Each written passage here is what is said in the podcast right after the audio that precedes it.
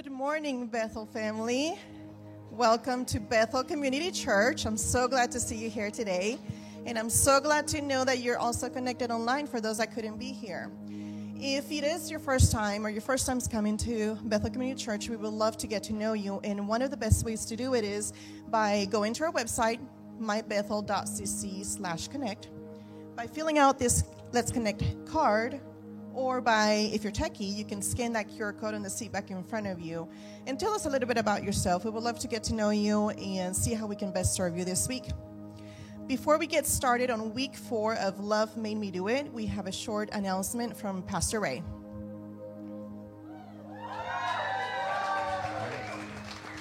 Good morning, Bethel family. How you guys doing?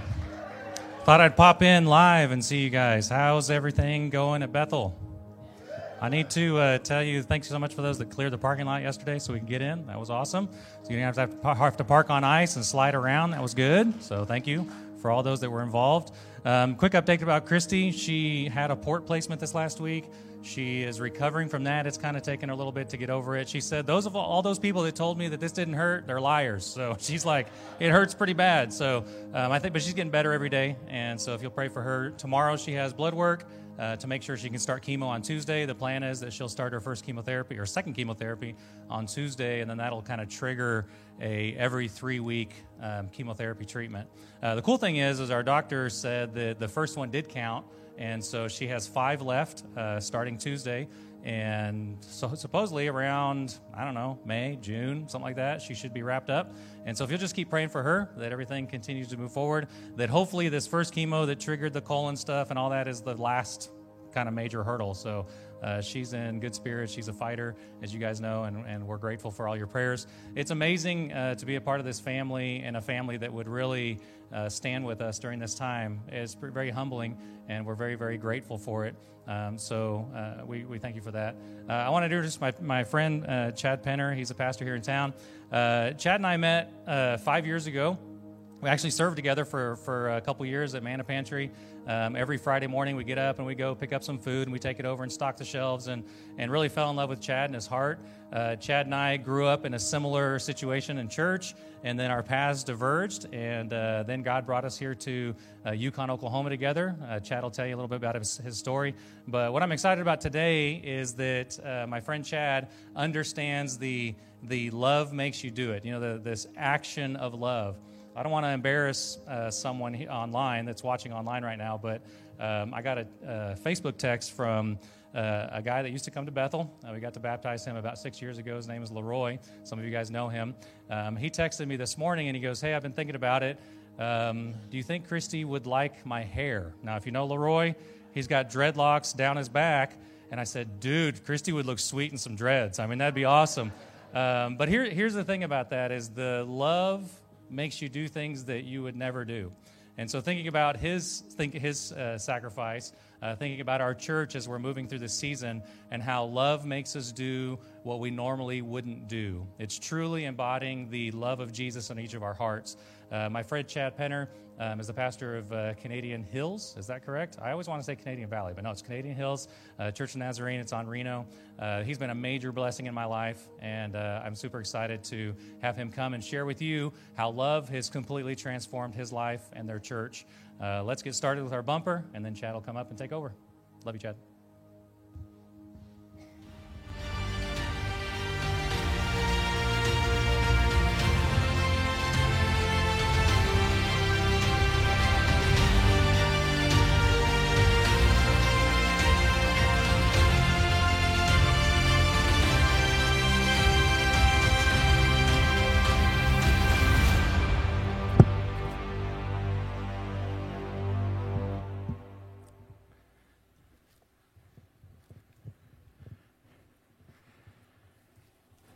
When Ray asked me to, uh, to come and be a part of this month, I, I couldn't say no uh, because uh, I love Ray too. And, and I'm, I'm following along, and it's, it's a thrill for me to be here with you today. Uh, Ray, Ray asked me to talk about why I would be so mean to disrupt church normal to reach the unchurched.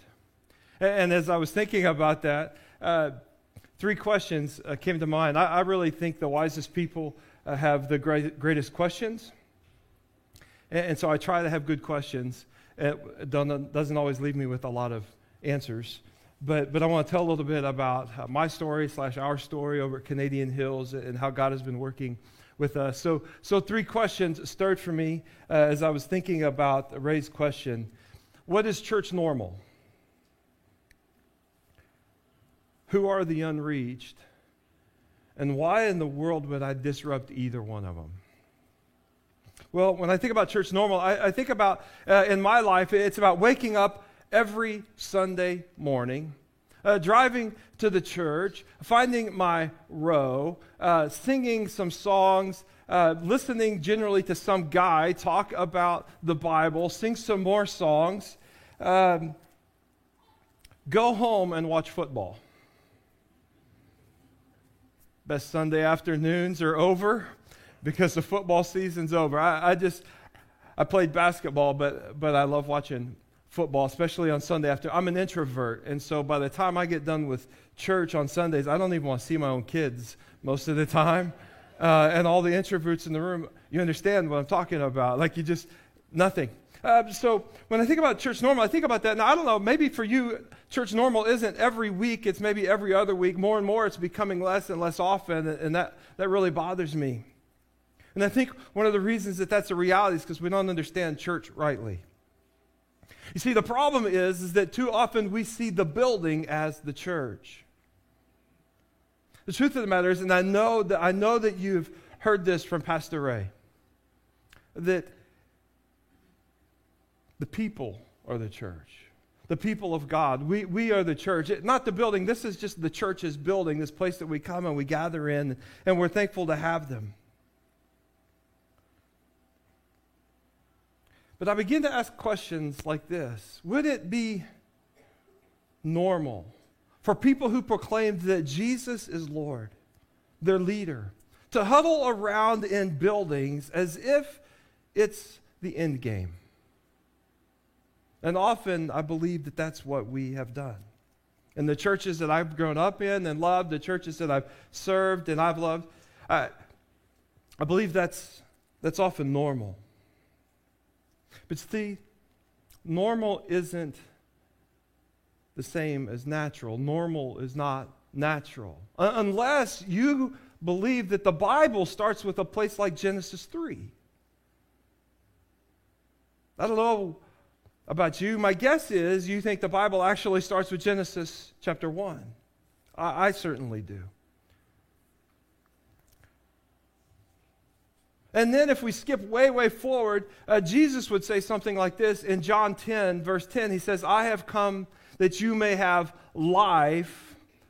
And I like to say it this way full life.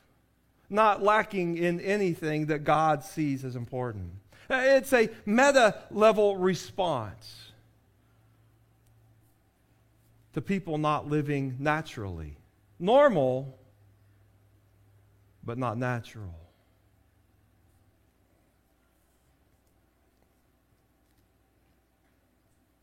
And the people who are living normal but not natural,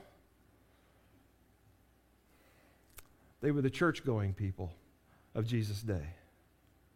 They were the, the so called people of God.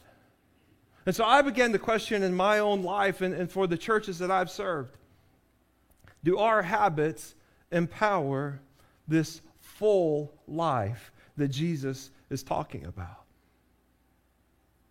Well, if we're going to answer that question, then it stirs another question. What does it mean to be fully alive? You see, there's a couple of competing views in our day. And, and they've been around forever. They, they, they change slightly, but, but there's two really competing views of what it means to be fully alive. Uh, we have one that we embrace here as good Westerners. And, and that, that worldview, the Western worldview, it, it embraces some basic things. I, I would suggest that things like to be good, uh, to obey the laws, at least of the political party that you voted for. And to be incredible consumers of the American dream. Uh, there's another worldview Uh, the, another worldview that's actually shaped by the scriptures rather than humanity. In this worldview, the biblical worldview, it, it gives us an image of a time and a place that was before this one that we find ourselves in. It's a time and a place where things functioned differently. You see, Genesis 1, it tells us that, that creation was in perfect harmony. In fact, when God looks at what He's created in verse 31 of chapter 1, He says, Man, that was good. Actually, He says, That was very good. Right? Are y'all out there? See, I've been training my people to be a little bit more responsive. and, and, so, and so I just had to make sure because You know, the thing about that place, Adam and Eve were naked and it, it didn't cause them to be separate from each other. It wasn't, it wasn't an issue. Uh, they didn't hide from each other. They, they weren't hiding from God. But then Genesis 3, we read, of course, that that, that does happen. And, and nakedness throughout Scripture becomes a, a metaphor for sin exposed. When I think about sin, Well, probably shouldn't get ahead of my notes. In 2 Chronicles chapter 7 verse 14, Solomon has built God's temple. It now, it now stands, and God is speaking uh, to Solomon about how he wants to function. And even in that early moment, God recognizes that his people won't always be faithful, they'll, they'll choose normal instead of natural. And, and in that, God says to Solomon, If my people who are called by my name will humble themselves, pray, seek my face, turn from their wicked ways, their unnatural ways, I will hear from heaven, I will forgive their sin, and I will, do you know what the rest is? Heal their land. Or, or the New Living Translation says, I will restore their land. The call to restore. All that has gone wrong since Genesis 3, all, all the, the nakedness. When, when, I, when I think about sin, this is one of the ways I, I learned to, to uh, describe sin. Sin is a ruptured relationship. It certainly does do that. As sin ruptured relationship, both between myself and maybe my wife or my kids or a neighbor or a coworker or, or a classmate, those kinds of things. It's a ruptured relationship between human and human, but it's also a ruptured relationship between human and God. Now, not all sin is created equal, though, I mean, theologically, I got to tell you, it is, but, but it's not in, in some sense, in the metaphorical sense at least. I, See if you can follow with me. Uh, my, I, have two, I have three boys. Two of them have reached the fun season of being teenagers.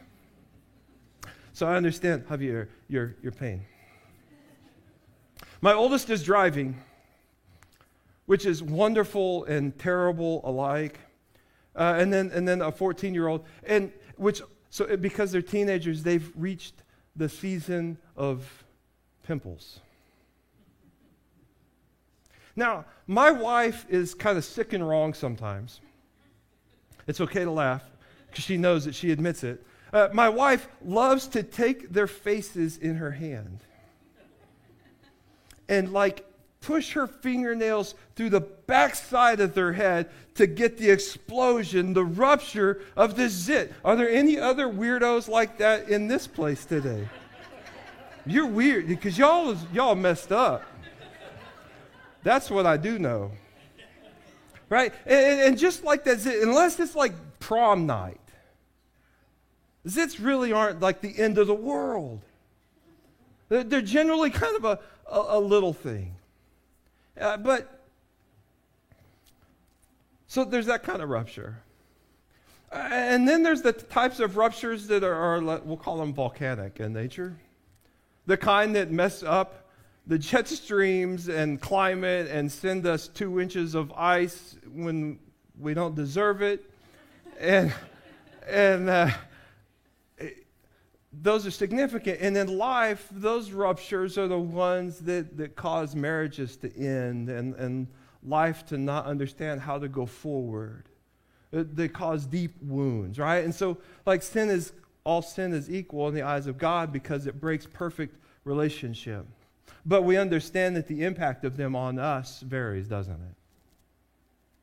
And, and so God is speaking about the desire, the plan, the intention, the reality that when God's people who have not been in right relationship with Him turn from those unnatural ways, that, that He will restore all that has gone wrong.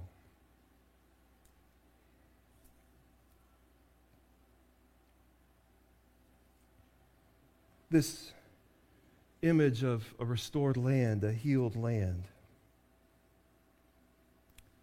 I want to suggest is, is a biblical view of being fully human, fully alive. It takes us there. It, it, returns us to Genesis chapter 1 and chapter 2, where God looks at his creation and says, Man, that's good.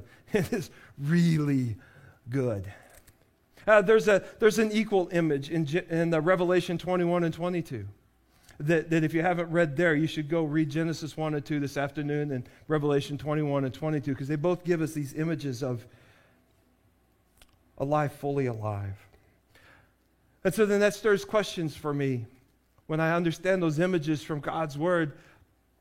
Another question Does, does church normal, the habits that we hold, does it, does it cause us to partner with God in these kinds of ways that would bring heaven to earth as Jesus taught his disciples to pray?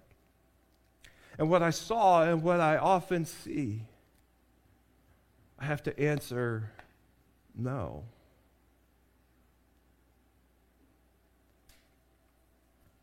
And so, if not, well, what must the church look like? How must the church function? if we're going to be responsible with the call of God on our lives? So that's the first question. What is church normal? The second question, it's a much shorter response, okay? See, I normally preach about 45 minutes. When I was told I only had 25, I don't know how to do that. So we'll see if I can figure it out. The second, the second question is, is who are the unreached? And I believe very simply those are, it is those who are far from God. Romans 10:9 says that if you openly declare that Jesus is Lord and believe in your heart that God raised him from the dead, you will be what? It, Ray doesn't let y'all talk in church?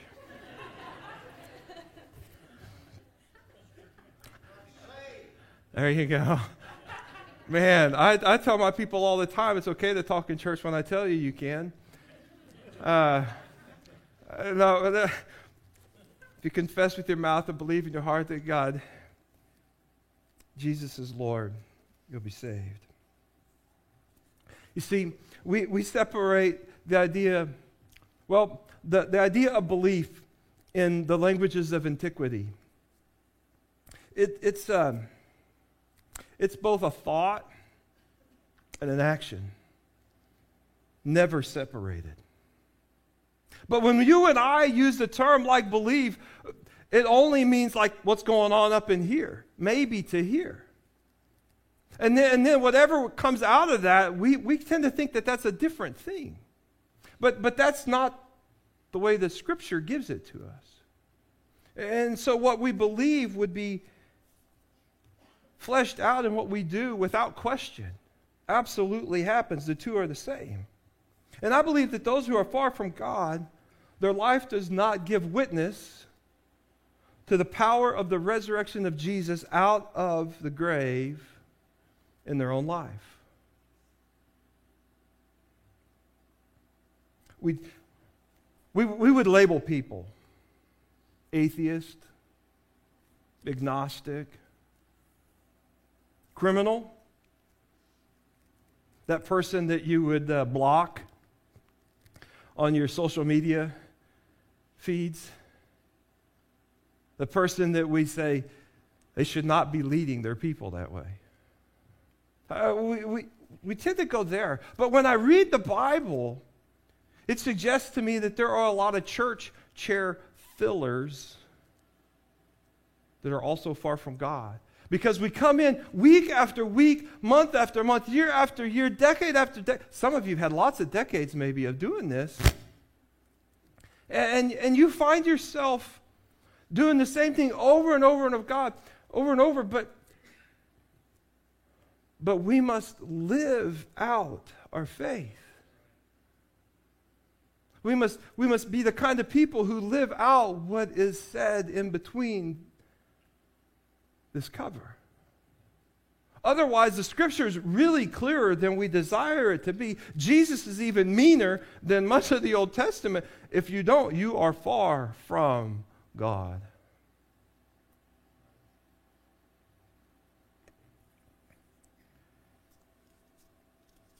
And so I began to sit with things like that. The third, the third question is why in the world would I want to disrupt church normal and the lives of the unchurched? You see, I believe that the Bible is the Word of God.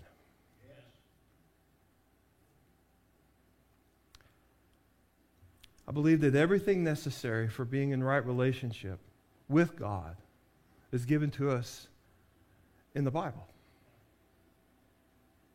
We don't need anything else. Sure, there are other sources that, that support and, and all of that, but, but everything we need to know to be in right relationship with God is right here. But the problem is, it hasn't entered to the realm of belief for many of us. We think it, we have some emotional attractions to it, but we find it bringing us into a place week after week, month after month, year after year. And what really changes? Is the world around us really changing? Is heaven coming to earth like Jesus taught his disciples to pray and act? See, I believe the Bible starts with Genesis 1, and that gives me greater hope than if I believe it starts with Genesis 3. Because if it starts with Genesis 3, then, then I understand that, that it's just not really that great. And, and the, the struggle, my human flesh will always win. But when I start with Genesis chapter 1, it gives me this image that, that I can live in right relationship with God and I can do so powerfully, victoriously. That, that God is the greatest power.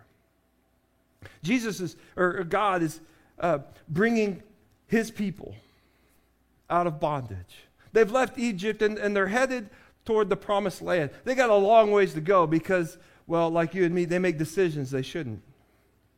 They, they start with Genesis 3 instead of starting with Genesis 1 and, and their thought processes, and they think we'll be defeated. Rather than the God of all creation tells us we will live victorious, that the promise is for us. And then, and then Exodus uh, chapter 20, Moses is receiving the commandments, and the very, very first one that God gives I am the Lord your God. You shall have no other gods, right? First one, you know them? We're not going to have a quiz today because I promised I'd get them out of order. Okay? But the very first one, God says, have no other gods. Now, I don't know about you, but when I read something like that, I begin to think, man, this God is arrogant.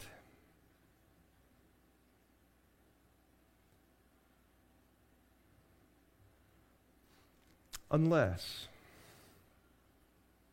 unless this God is transcendent. I don't know if you know what that word means. It means outside of, other than, that God is not something that was created. I'm preaching through Isaiah in, in my church, and we're on like a 28 week journey through Isaiah. Uh, I know Ray likes to do series a little faster around here. Uh, sometimes my people might want to come over here. Uh, but it's okay to laugh. I have to. It's the only way I keep going back.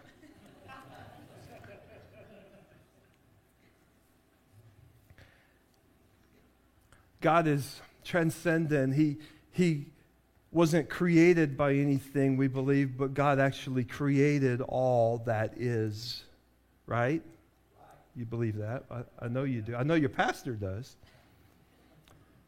And, and, and so, if God is transcended outside of, he is not equal to, nor should God be made equal to, lessening God on any level to the gods and idols that we would create out of our whims. And so, if God truly is transcendent, then, then it's not arrogant for God to claim that there should be no other gods, because actually it would be incredibly unloving of God to suggest that it's okay that you and I would have other gods in our lives. So God says, have no other gods. But, but God just doesn't stay there. You see, this loving God that is uh, completely transcendent, He's beyond all that we could think or imagine, does something really profound. You probably, it was the first verse you probably memorized. For God so loved the world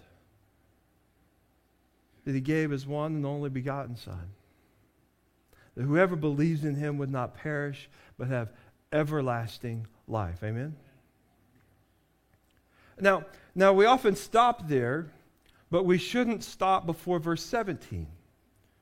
Because we begin, we understand God's love even more when verse 17 tells us that God sent not a son into the world to condemn it, but that the world through him might be saved.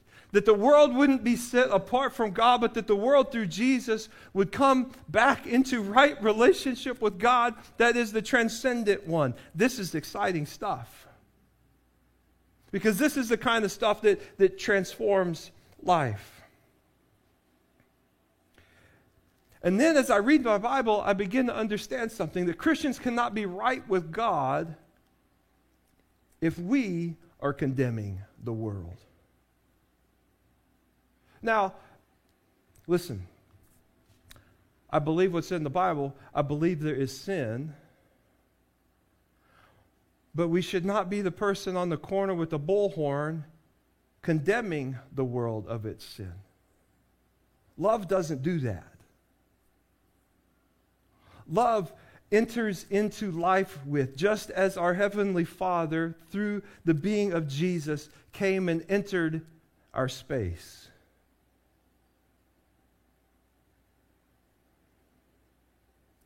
We too must enter people's space so that they know love. Peter condemned Jesus to the cross three times. I don't know him. I don't know him. I don't know. I mean, like when it's all on the line, Peter says, I don't know. I don't know. I don't know. I'm not with him. And that, that same Peter would write after having experienced God's love, Jesus' forgiveness, in 2 Peter 3 9, would say that God desires that none would perish, but that all would reach repentance. Now, the New Living Translation, which I know is, is, uh, is the one on the slide, that it says, the, what's the last word there?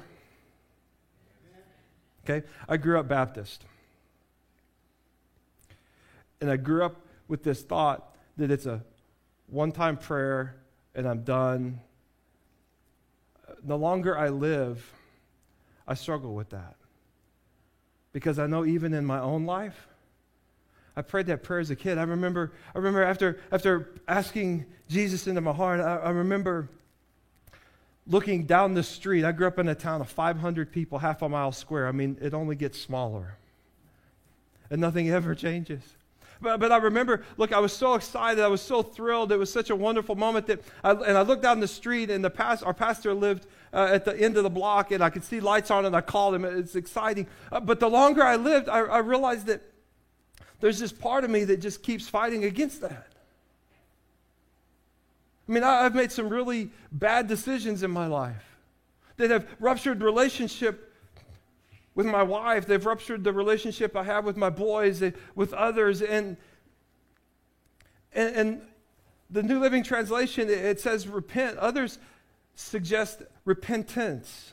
Like it speaks to a place of living, not a one time thing, but a place of living. And, and, my hope would be this prayer that we pray, asking Jesus to be Lord, would lead us to a permanent place in our relationship with God, where there is perfectly right relationship. But if you've prayed to Jesus to be Lord and then you, you stepped away, you need to understand something. God isn't looking to condemn you. God is saying, I love you and I desire to be in right relationship with you wherever you are. I desire for you to be facing me rather than to be facing away. And if God desires that none would perish, but that all would be in right relationship with Him, and I believe what the Bible says, then I must also function from that place as a Christian. We, we actually don't use the word Christian in our church, not because we're like a cult.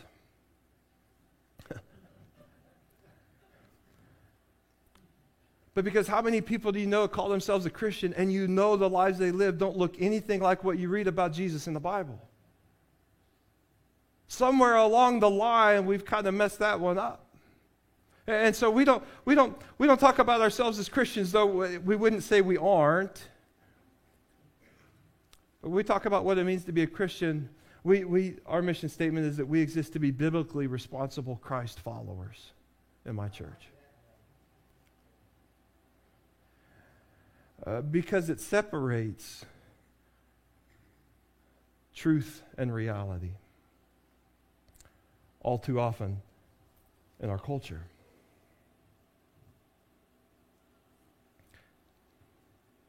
If God desires that none would perish, but all would reach repentance, and if we really believe what we say we do about the Bible, it'll cause us to do some really crazy things. Like disrupt what is normal for the church and for unbelievers. And the time that remains, I got 10 minutes. I can do this. I, I want to share just a little bit. Ray, Ray asked that I would share a little bit of some of the things that, that, that we have done, not so that you would be like us, because, because I'm, I'm, I'm one of your cheerleaders. I'm excited for how God is working with you. And, and you need to continue to listen to your pastor because you're only beginning to scratch the surface of what he dreams and prays and believes is going to be a reality for the kingdom of heaven coming to earth because of Bethel. And Bethel Cares is a, is a, is a great beginning. And, and it's, in an, it's in, an, in its infancy, I believe. And you should give yourself to it more than, than you comprehend that you can the, the service that's going to meet after this. It's really good stuff. I'm really excited that you would do such a thing to take that step as a congregation. When I moved to Oklahoma, I lived in Houston, Texas for 11 and a half years. I went to Southern Nazarene University before that. Before that, I was a, a really dorky, tall, langly kid in Kansas, born in Michigan. Um, when I moved here, the church I inherited, I had no idea how unhealthy it was. On the surface, it looked great, but it, but it was terribly unhealthy. And so I wanted to begin to shift it to become right with God again. And so one of the very first things we did is we created a Kickstarter fund within our missions budget to uh, encourage and help families foster and adopt. We just said, we know how the state works, it's not so good. And so, if you want to bring a kid in your home and give them new life, we're going to throw some money out as a congregation to help you. We're going to bring food. I know that's a part of Bethel Cares. I mean, who doesn't need food? Uh, we're going we're to find ways to make it really easy for you to transition, as easy as possible, to having these new lives in your home. And so we started the Kickstarter. Well, that Kickstarter kind of expanded, and then we found ourselves working with Youth and Family Services in El Reno, hosting trainings, those kinds of things uh, that were early on. We adopted an elementary school in town, Shedeck Elementary. My hope was that it would become this really significant deal because the church I'd served in Houston, we had done similarly. And, and, uh, and, we had some cool things. You know, parent, uh, how many, any teachers in the room? Public? One, two, three. Yeah, yeah. So, so what I understand is like parent teacher conferences are really long days. And so, and so we found out about that, and, we, and they asked us to bring dinner at like 3 o'clock in the afternoon. And, so we started, when parent teachers conferences happened, we would take dinner over and, just to kind of say, we love you. We would, we would find the different gifts from time to time. And it was just a way for us to kind of live outside ourselves. To say, God loves you, and so do we. We care about what you do. Um, started mentoring kids. Uh, I've been mentoring the same kid for like six years now man, he's a knucklehead sometimes. Sometimes I, I, I holler back at the school and say, I don't, I don't know about this. Uh, but, but I give 30 minutes of my week, and uh, COVID kind of jacked it up. But, but if, if you serve on staff with me, uh, my expectation is that, that you do this, and, and 30 minutes a week to go to one of our, our schools and just let a kid know that, you know, you're loved, you're cared about. Uh, that's one of the things that we've encouraged our people to do. But I got to be honest, that that doesn't go so well. And COVID shut down the, the youth and family services stuff, as it did a lot of things. Uh, we we uh, we're kind of in the shadows. Sometimes it feels a life church, even though we're on the same team. And when I moved here, um, the church that I'm pastoring, we, we had small groups and, and I didn't want to use the term life groups because of Life Church, and, and, and that was what we called them in Houston. And I wanted to kind of break away from that. And, and but but uh, small groups they, they were they're good and all, but but often our small groups become just another like holy huddle, and it's the end game. And, so we we launched what we called missional communities. And they're small groups that the goal isn't to meet together every week or every other week, or whatever, but, but to live our lives in a way that has a specific impact for those around us outside of our church family.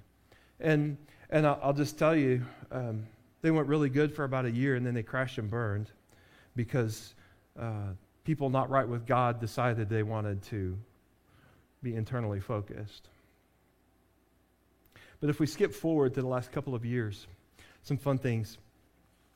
And I'm going to run out of time, so I'm going to try to go quick. Uh, when there's five Sundays in a month, there's about four of those a year, we actually uh, lock the doors of our building, lock our own people out.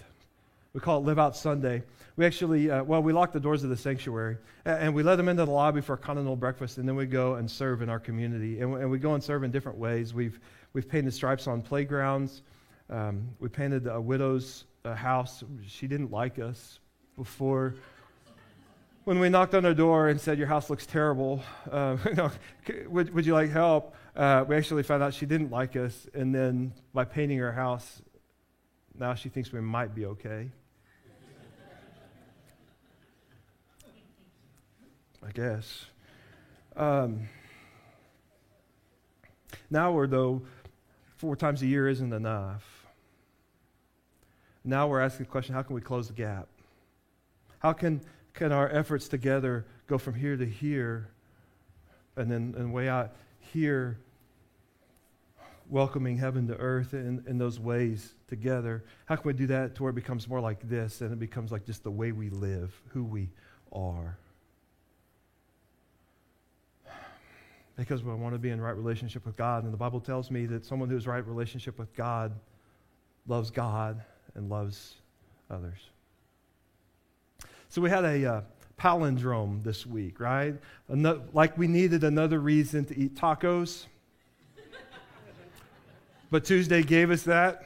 I lived in Houston long enough. Uh, Mexican food like five, six times a day. Uh, I mean, week. Uh, but, but there's a greater one uh, that happened a couple of years ago, 02, 02, 2020. Uh, I want to tell you why it's, it's, a, it's a better one for me. It was a day that forever changed a household and a pastor and his family and a church, and I believe is changing an entire community. But before I, before I uh, do that, I, I have to go back to August of 2019. I just come home. I told you earlier I'm an introvert, and so like by this Sunday afternoon, uh, I'm going to go home and like go into a state of comatose.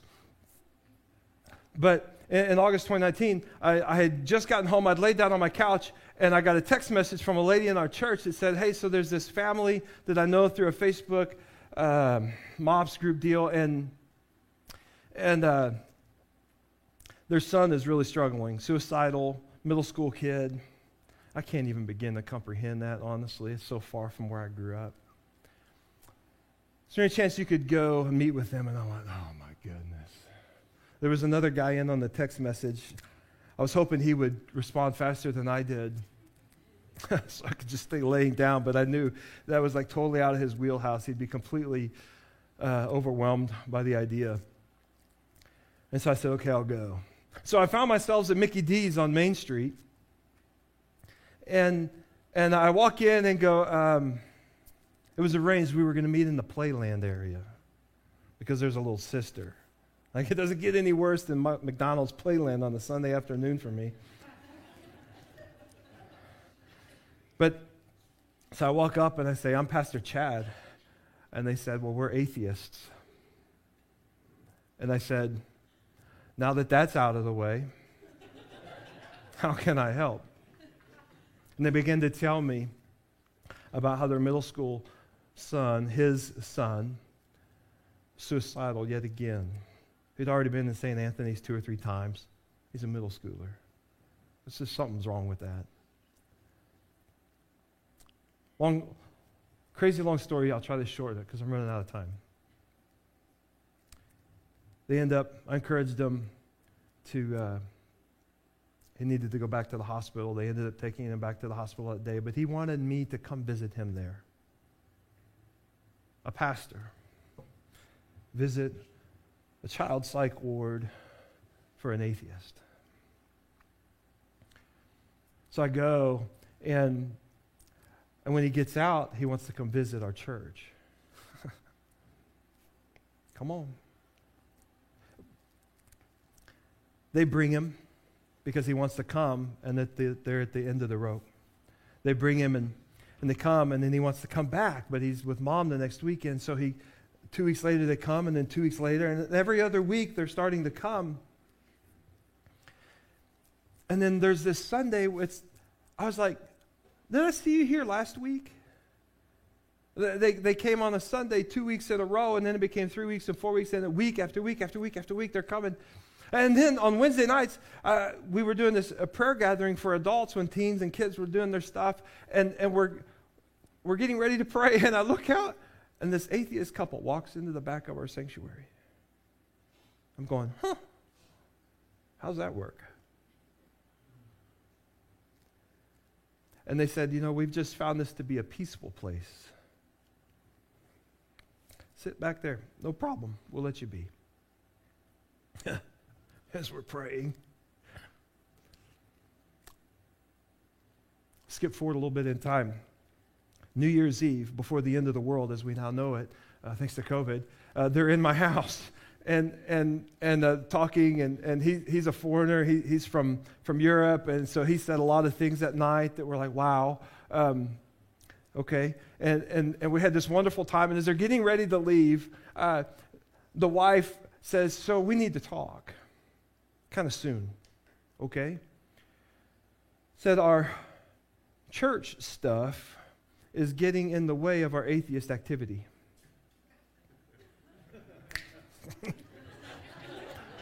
okay? Like, whatever. Yeah, let's talk. You see, I don't know if you know this or not, but even in Yukon, Oklahoma, there's a atheist network that exists. And, and this atheist network, I think it's the coolest thing, actually. Uh, several of them uh, gather together for brunch every Sunday morning. Now, uh, they, they tend not to like us like we tend to suggest we don't like them, unfortunately. Um, that's what happens when you make the church building the end game. But But um, actually, the thing that's really, really cool about this network is they have an underground railroad for domestic violence victims. And we began to learn about it. And we said, Do you think they would let us participate? Like, when hell freezes over.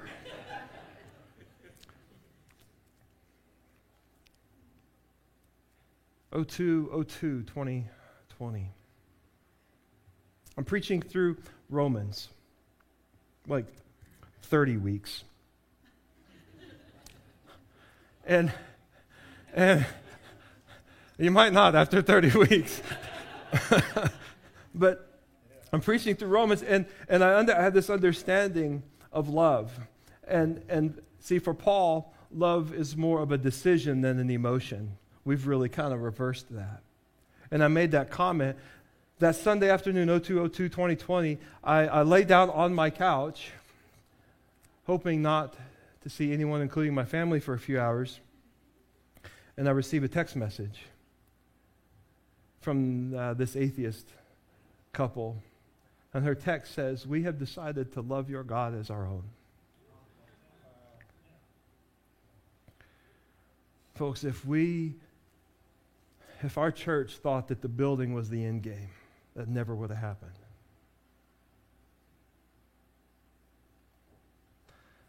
The atheist friends began to reject them, much like we Christians all too often do when somebody walks outside of our fellowship. But over the last several months, I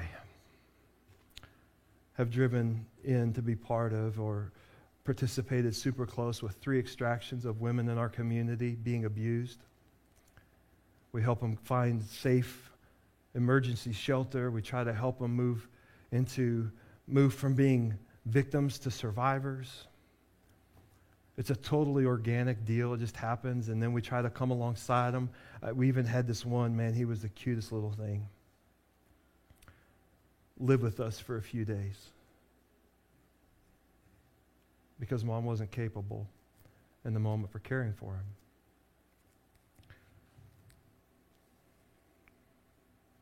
There's more I could share. I'm out of time. But I will say this love made me do it. God's love for me, God's love for us, His people, His created existence my love for God because He first loved me. And, and for others. Love will make you do some crazy things. I pray it continues to call you out to do likewise. Will you pray with me? Heavenly Father, uh, God, we, we are thankful to be here today. That you first loved us. God, I, I pray that, that as we continue in our time together today, that it would not become the end, but that it would propel us, it would empower us, partner with your Spirit's desire, that we would love as you first loved us.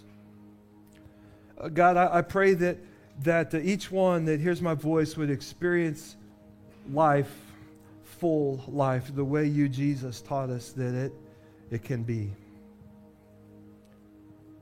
And God, I can't help but today, as I'm gathered in this place, special opportunity, Lord, I lift Ray to you as pastor. I lift Ray to you as husband and father whose life has been shaken. And Lord, we lift Christy to you. And we cry out to you, Father, as Yahweh Raphaim, the God who heals, and we pray that you would do just that. We believe that you can. We trust that you will. Lord, I, I pray for this body called Bethel. Lord, Lord, I pray that your spirit would descend on them, that it would draw them out, that this place would never be the end game, not for one and not for all, God, that, that it would only be a place that they gather for the very intentional reason of being sent out as people who love as you do. And that they would become known in our community more and more, greater and greater, for a church, people willing to do crazy, absurd things so that the world may know your love and call you Lord. Amen. Am I on? Yes, I'm Yes. on. What a great service. Hey, I have I have a gift for you. A gift for me. Oh, you're giving me your reMarkable? Sweet. No, not that. No, I, that's You're gonna that's give me my the gift. case? Yeah, I'm going to give you the case. Thank you. Yeah, you're welcome. um, no, but you posed that question. You said in Exodus 20, chapter or Exodus chapter 20, verse 3, the greatest command or that the first commandment was to have no other gods before you. And you said that seems kind of arrogant. And I'm Hmm. like, I've never I've never thought of it like that. So you're giving me your God. Yeah, so here's the deal. So if I give you this, but I don't give you this, knowing that this is better, you, you have the pen, you have everything in there, right? Yeah. We would call that incredibly unloving. Like, that's not a, a good gift, knowing that there's something actually better that I could give you. And so for God to say, I want you to have the best. hmm I want you to have the best God, the most powerful God, the most transcendent God, and nothing else will satisfy in the way that He can. It's actually not arrogant. It's actually not uh, unloving or selfish at all. It's the most loving thing that He could have ever done. Is He gave us access to the most powerful, transcendent, loving God that we could ever imagine Yeah. through Jesus. and he's not a distant, um, disconnected God. And actually, thinking through Chad's message, thinking through what God does through love, it simply comes down to one tiny word. And we say this all the time uh, What's your next yes? Yeah. And so um, God led Chad to do something, and he said yes. What's God leading you to do? It's not the exact same thing that Chad's doing, but it is something. And so, what's your next yes? Yeah. Um, in our next service, which we got to wrap up because it's about Yeah. to start, um, we actually uh, said Thanks, Chad. yes months ago uh, to starting a bilingual service. Yeah. And so it's a little different, it's uncomfortable, but we're saying yes. So what's God going to do? And I told Yeah. Pastor Ruben yesterday, um, this all started back in 1984 when my parents said yes when they were living in New Mexico to go to Central America. I mean, this Yeah. started a long time ago. So the yeses continue. So what's your next yes? Uh, here at Bethel, we exist to love and lead one another, to, find and follow, follow Jesus. Jesus. Love you. You guys have a good week. Have a great week.